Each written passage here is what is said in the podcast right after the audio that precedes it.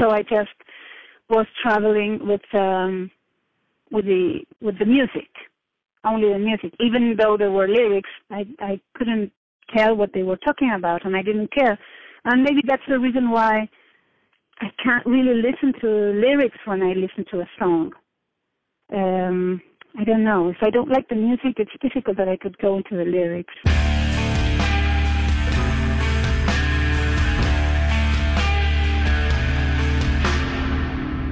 This is Essential Tremors. I'm Lee Gardner. I'm Matt Byers. The idea behind this show is to have musicians and other creators talk about songs that shaped who they are. We're not looking for favorite songs necessarily. We're also not looking for songs that they'd choose to take with them if they were stranded on a desert island. What we're looking for are songs that have significance to them, songs that might have changed the course of their creative lives or their lives in general.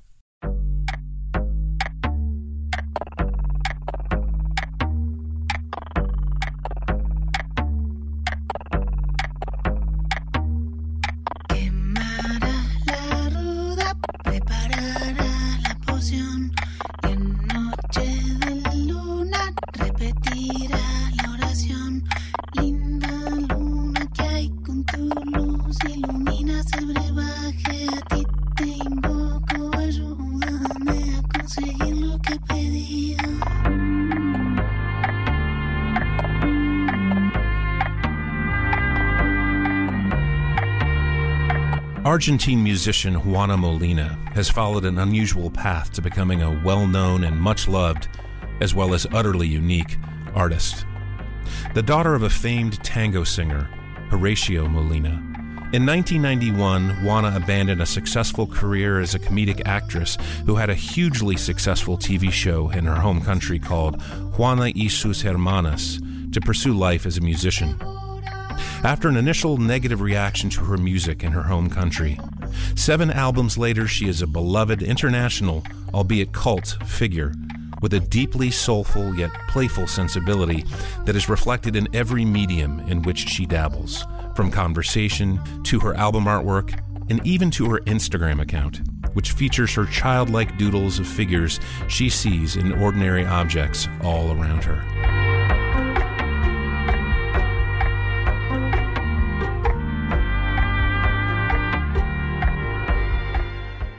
The first song Molina chose as being formative for her was Chico Buarque's Construção.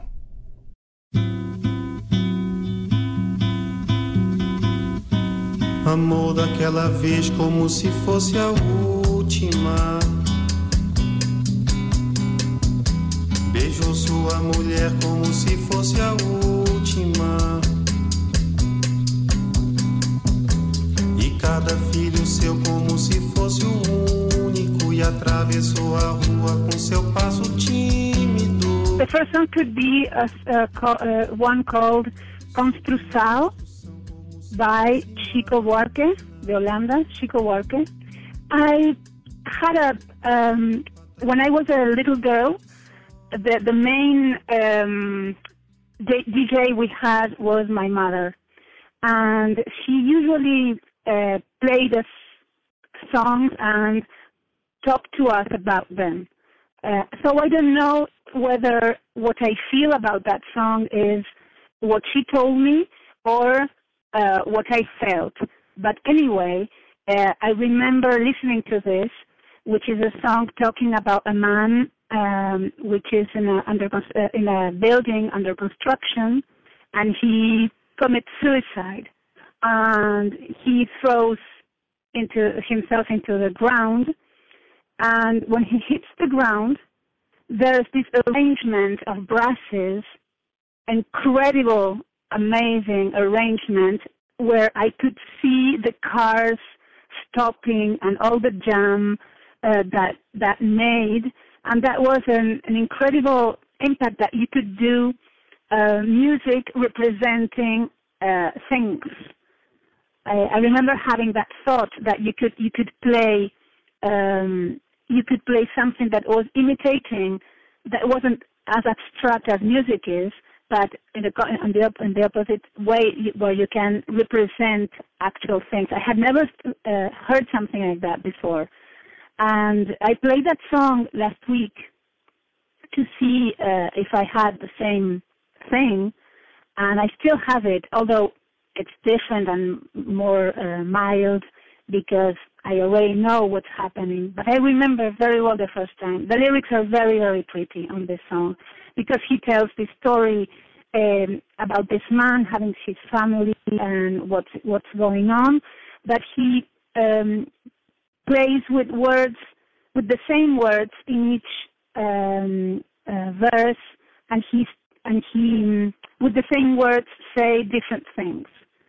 Uh, so I also um, I was also amazed at that um, the poetry of that song.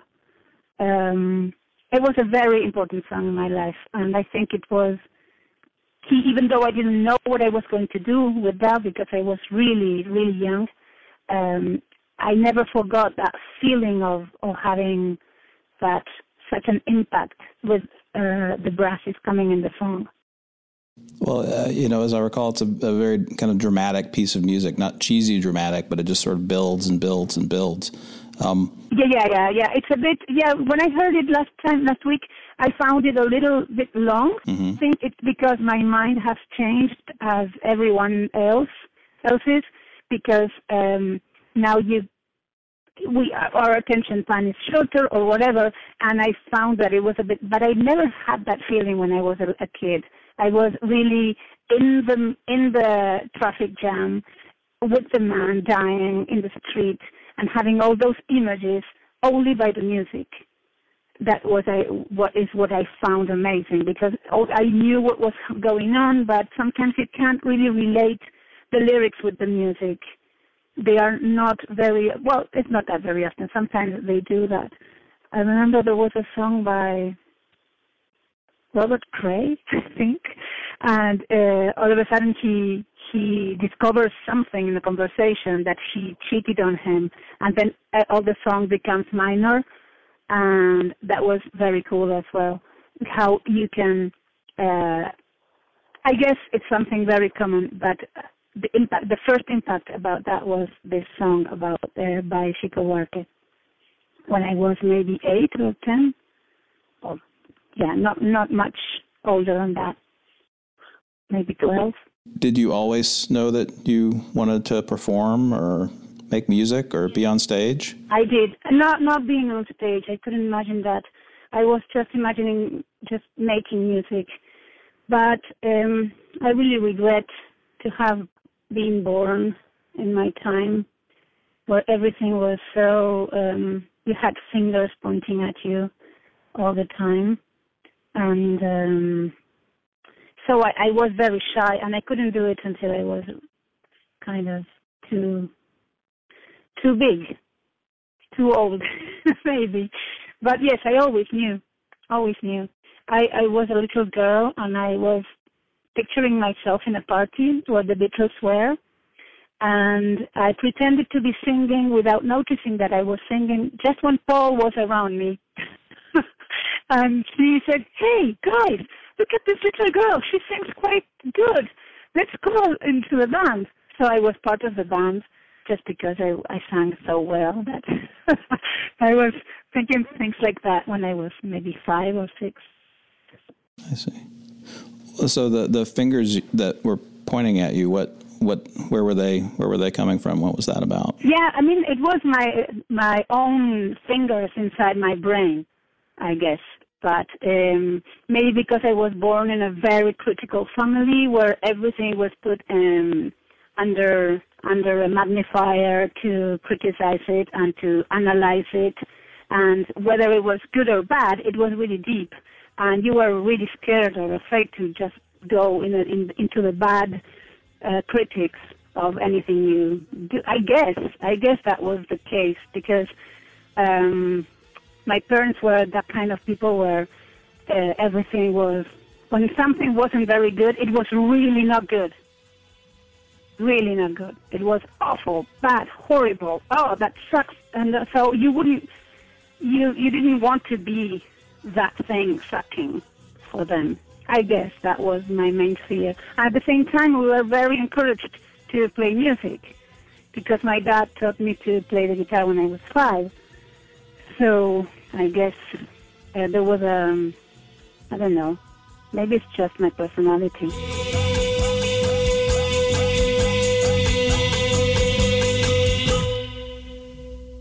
The second song Molina chose was Eduardo Mateo's Niña. Voy. Un, dos.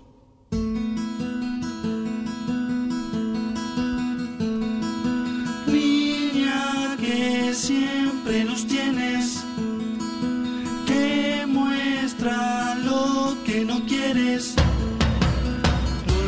le temas a los pájaros y dicen tu vida con sus trinos.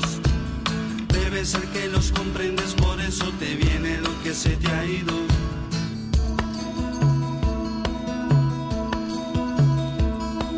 Siempre blanco. Eduardo Mateo was um, an Uruguayan musician that my father recorded with on his first album. And uh, he came home with a, with a copy of the album uh, just because he was in it. And I played the record, and I, I instantly knew or felt that uh, I was that. That that was what I was. That that that represented absolutely my kind of the way I felt music, and um, it's because I have this theory that I developed about uh, um, influences that I always thought that influences are actually um, awakeners of what you already have inside. So when something, um, when you feel related to something so directly, it's because there's many, many, many, many other things that I I love a lot, but I have nothing of that when I when I compose. It's not that I. I mean, the difference between it's like a if I had something similar to other things I like, I would I would have to copy that to make the same things. But with this record, this album, I had the feeling that um, it was me playing. That um, there was what, what I am already existed. What style of music uh, was was on this album? It's um, I guess some I would call it uh, Uruguayan classic pop, but it has nothing uh, related to what we know by pop. But it's just songs, a guitar, and some percussion. And um, there's something in the way he plays or the way he I don't know what what is it, but if I had to choose a song, there's two songs two songs that I would choose in this record as a very big influence. Uh, it is uh, the first track, and um, it is called Ulele, or I don't know the name, the num- the tracking number of this um, song, but it's called Niña, little girl. Um, so those two songs were I don't know I I think this is the record I heard the most in my life. I am not I am not sure, but I would say that this is one of the records that I played most times. Do you still have it, and do you still play it? Um, I don't play it because I so know it, but sometimes, for instance, last week when I had to choose um, the songs from that record, I just listened to it again. And of course, when you have to choose only three songs that represent your life, blah blah blah, you think, oh, this is not good enough. This is not good enough. This is not good enough. And it took me forever to to make my choice my ch- my choices. But um, I think um, these three things I mentioned were huge impacts in my childhood. Huge, huge, huge, huge. And then later, when I was maybe in my 30s, I discovered uh, Raymond Scott. And that was another incredible impact that I had because I didn't know electronic music. at all. I mean, electronic from the beginning, from the 60s and 50s. And someone played me um, this recording that he had brought from Germany, and I was, I mean, this, I was, I couldn't believe you could do something like that with uh, with synths, and so I I like music, instrumental music a lot. I think I like it better than than than when there's songs because you can travel higher and faster and deeper.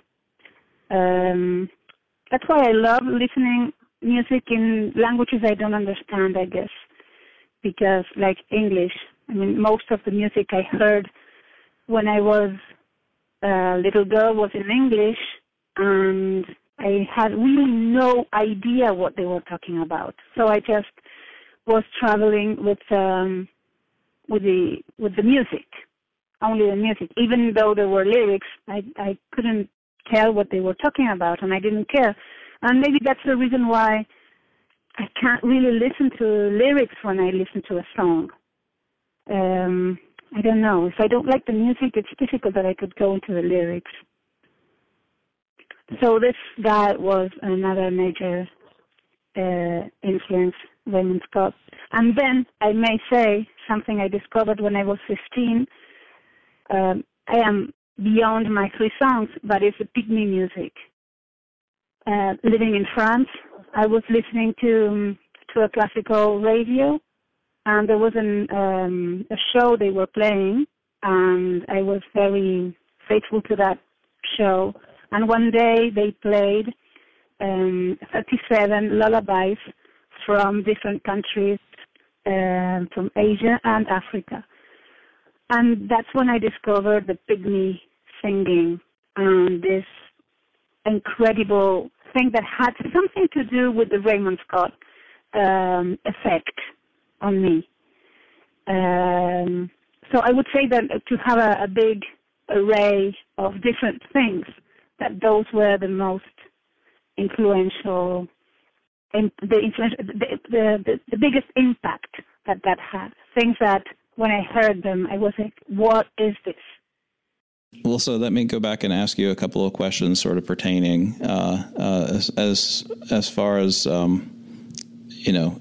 I think you may be the first guest who's talked about a record that a family member plays on, which I think is interesting for a couple of reasons.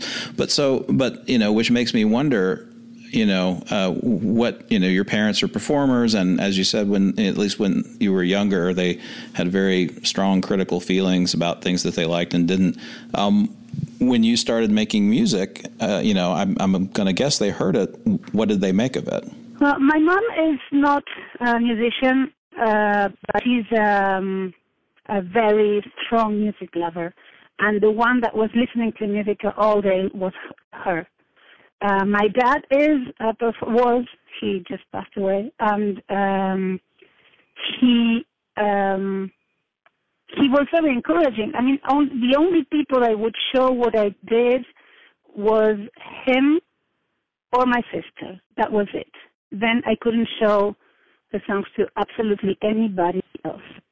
And he was a big fan of what I did as far as I played it on my guitar in his room or in my uh, in the house. As soon as I recorded something, he became like, yeah, well, no, that vocal is really wrong. It should be louder and it should be faster. It should be this and it should be that. As soon as it became about um, making something up, he wanted me to record and and and and the thing to sound the same exact way it was when I was playing uh, playing the song for him just uh, three feet away from him. He wanted me to record like that, and I didn't do that.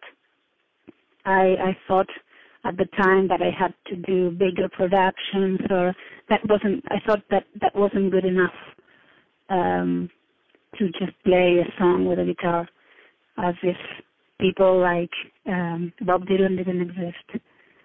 Um, I don't know why I had that fear that if I only was there with my guitar, it wasn't good enough. Um, so that's that, that was it. My dad was a big fan in the house, but he didn't like the recordings. until until I made maybe my third record. There he he he started to like what I do. What What do you think was the difference? What that the vocal is louder in the mix. When he when you hear to his albums, it is a voice with something happening underneath that you don't really understand. It's like a, a, an old an old criteria to to record. He he listened to records that were recorded in the 40s and 50s or 30s maybe, uh, where the the vocal was really really loud compared to the rest of the band or the instruments, and he maybe he had that uh, structure of the sound production that had to be like that. He said, "No, we can hear your voice. Your voice should be recorded this way. You, you can't hear the air in your voice, and the air in your voice is exactly what your your strength, and we should notice that. Who's producing you? He knows nothing. Blah blah blah. This kind of thing." he was very very mad. He didn't like it because of that. He Oh. "I lost something in the process." Pero ten cuidado, los diablillos con disfraz de ángeles te marcarán hablando. Te darán The final song chosen by Molina as being essential to her was Raymond Scott's The Bass-Line Generator.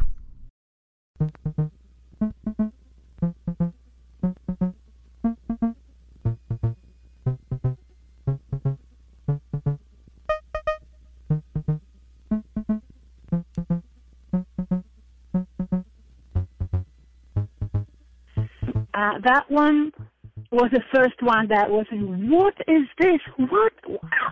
And I really, I was in awe. And I never realized that all the records I heard in my childhood were actually made with synthesizers because something I used to love about listening to music was when um, you get so deep in it that you can't, you don't even tell the what's the instruments. You just get the whole thing. I don't like when people start saying, "Oh, I like this bass line." I don't. Oh, the guitar here is amazing. And I was, "What guitar? No, no, no, no! Shut up! Shut up! I just want to have the whole thing, like a painting, as if you were looking at a painting and saying, "Oh, this red is really beautiful," instead of having the whole picture. Um, uh, so then when you when you start recording it's very hard to get to that first um, impression when you have you listen to a song and it's just a whole a whole new thing happening. Where instruments are just that instruments to make you feel the main goal which is the music itself so it makes me very angry when when people start deconstructing a song for me. Well when i have um for instance where many musicians talking and they st- or or listening to something and they just oh what a good whatever. And i shut up. I don't wanna i don't want to have the ingredients separate separately. I want to have the whole cake and eat it uh, and I think that's the music I like the most when when they manage to get me there without um, the uh, how would I say it when they have the ability of getting to the main goal, which is music, without and, they, and, and being able to make me not hear the instruments or the players. I love when that happens. I really love it. And it's more difficult when there's vocals, of course, because it's uh, the timbre is so special and particular that already immediately puts you back on the ground when there's singers. Right. Um, do you recall when you would have first heard uh, the Raymond Scott piece and under what circumstances? Yes, um, this German guy uh, came home. He was a friend of a friend, and he stayed a few days at home. And um, he was playing music. He had a few cassettes, and he just played. Uh, was it a cassette or CD? I don't know. I think it was a cassette. and um, he played that. And I came out from he was listening to that, and I came out from the the room next to it and said, "What is this? What is this? Play it again, please." And I I heard it maybe I don't know thirty times in a row. I thought it was so so good, so good, so happy, so musical, so um, playful, and it had all the ingredients that I like. Then I, I I learned more about him and studied him and listened to his productions for advertising and his previous things before he discovered the synthesizer. Synthesizer, what a difficult word. And um, he was good, but he really found himself, I guess. Uh, that's what I think when he when he got into synthesis. He he freed him his musical spirit. I have the feeling that that happened with him, and I, I am studying that now. And the guy who teaches me told me that, that he, once once you get here, and you you understand half by studying, half by intuition, as because you have to build all the sounds from scratch. Uh, once you've got your language, you what you do is really a reflection of your mind.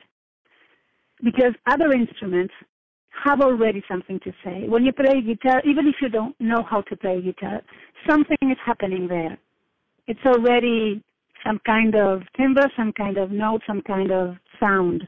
Or you play the piano, and you even if you don't know how to play the piano, you can do something. But the piano is helping you to do that, and probably many people would do similar things with the piano. But with synthesis, you can do whatever you imagine, and or, or whatever accident happens you can accept it or reject it, but it's really your own voice. That's why I wanna I wanna get there. I don't know if I will be able to, but that's my intention. I want to know what I really have to say, if I do ever have something to say. Um, I'm curious. Did, did you have um, Looney? Did you have Looney Tunes in Argentina? Bugs Bunny. If I had what? Looney Tunes. It's uh, uh, cartoons uh, Bugs Bunny and yes, yes, of course. Right. Well, so that that's one of the things about Raymond Scott that I was just blown away by is um, I didn't really learn who he was until I was an adult and people started talking about his music and reissuing his music. But then one of the first things I learned was, and maybe you too, is I'd been listening to his music my whole life, uh, and because exactly. people used it for cartoons. Yeah, Yes, that that that music didn't didn't make an impact, such an impact as uh, this song I told you about, because that was more to um, to go with the um, with the drawings, with the cartoons, and to to picture to um, what do you call it? To um, well, you know what I want to say, just to to be with what you were watching. Uh, all this this kind of thing were so much with the image that you couldn't separate. Uh, you couldn't listen to the music without paying attention. I mean, it was something that image was stronger than the music. But when you hear that in a in a complete empty room and you don't have the images, that's when you realize how how strong that music is that's why I don't like. I don't. I don't really agree uh, on having on having videos uh, on the live shows. I know it's important. I know uh, if you are in a, in a huge stadium with 60,000 people, you may need that because people don't see it. But I think music should be enough because music has already all the images itself. So why would you need any other images? Even though some are really good, but it distracts me. Distracts me. Uh, I, I'd like to, to go with my eyes closed and just see whatever the music draws or paints.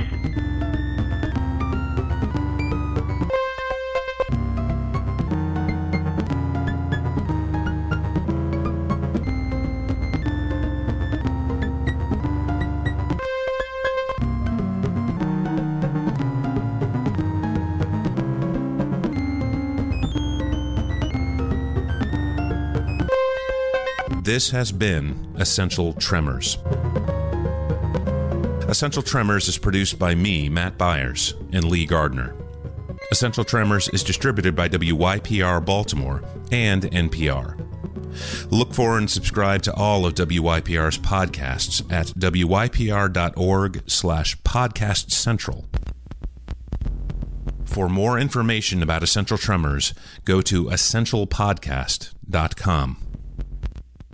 Thanks for listening.